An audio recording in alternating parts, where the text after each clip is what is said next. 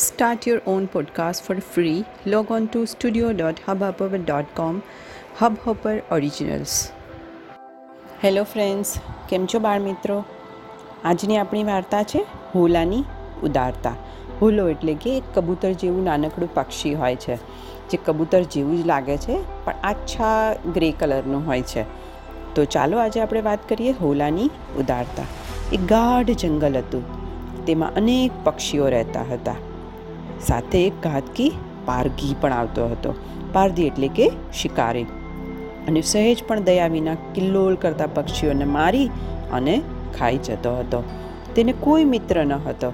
અને આમ પણ આવા ક્રૂર લોકો જોડે મિત્રતા પણ કોણ કરે? ઝાડ, દંડો અને પાંજરું આ ત્રણ જ એમના સાથી હતા.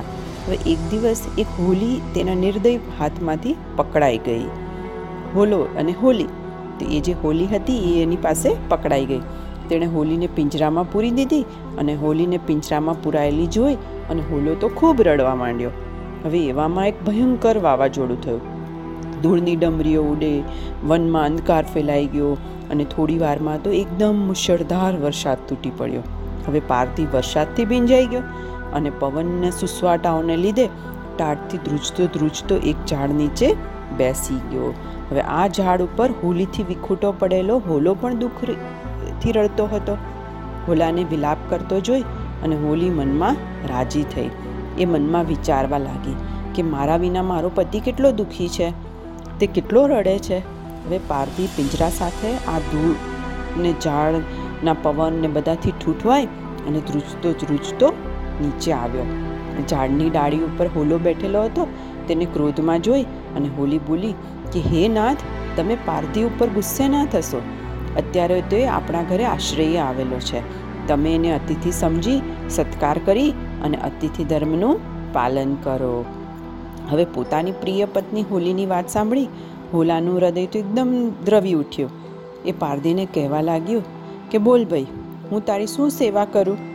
પારધી બોલ્યો કે, ભાઈ, ઠંડીથી મારું શરીર ઠરી ગયું છે. બહુ જ ટાઢ છે. હવે સહન થતી નથી. તો કંઈક ઉપાય કરને? તો હોલાએ ચાંચમાં ઘાલી અને પાંદડા ભેગા કર્યા અને નાના નાના તરણા પકડીને લાવ્યો. થોડી વારમાં આગ સળગાવી અને ત્યાં શિકારીને બેસાડ્યો. શિકારી થોડો સ્વસ્થ થયો અને એને કકડીને ભૂખ લાગી. હવે ભૂખથી તો શિકારી એકદમ પહેલો થઈ ગયો હતો. એ જોઈને હોલો બોલ્યો, ભાઈ, મને તો જે મળે તે ખાઈને હું મારી ભૂખ મટાડીશ. પરંતુ તમારા જેવા અતિથિની ભૂખ મટાડવા હું શું કરું? અરે, આ શરીર શા કામનું? કે જે અતિથિને કામ ના આવે. લો ભાઈ, મારું શરીર ખાઈ અને તમે તમારી ભૂખની તૃપ્તિ કરો, એમ કહી અને હોલો જાણે પોતાના ઘરમાં પેસતો હોય સુખેથી આગમાં જતો રહ્યો. થોડી વારમાં જ હોલાનું શરીર તો શેકાઈ ગયું અને આ જોઈ પારધીનું પથ્થર જેવું દિલ પણ પીગળી ગયું. એના હૃદયમાં પણ દયા જાગી ઉઠી. એ બોલ્યો કે અરે, એક અતિથિ માટે આ પક્ષી કેવા ઉત્સાહથી પોતાના શરીરનો ભોગ આપે છે અને હું મારા પેટ માટે બીજાનો જીવ લઉં છું? મારી જાતને હું ધિક્કાર કરું છું કે હું કેટલો નરાધમ છું. તે ઉઠ્યો અને દંડો તથા ઝાડ એણે ફેંકી દીધા. પિંજરાને તોડી નાખ્યો અને પિંજરામાંથી છૂટી અને હોલી તો હોલાના મરદા પાસે બેઠી અને વિલાપ કરવા લાગી. ત્યાં તો એકાએક એની દ્રષ્ટિ આકાશ ભણી ગઈ. જુએ તો અતિથિ સેવાના પ્રભાવે હોલો તો સ્વર્ગમાં જતો રહ્યો હતો. હવે પોતાના પતિને જતો જોઈ અને હોલી ખુદ રડવા માંડી.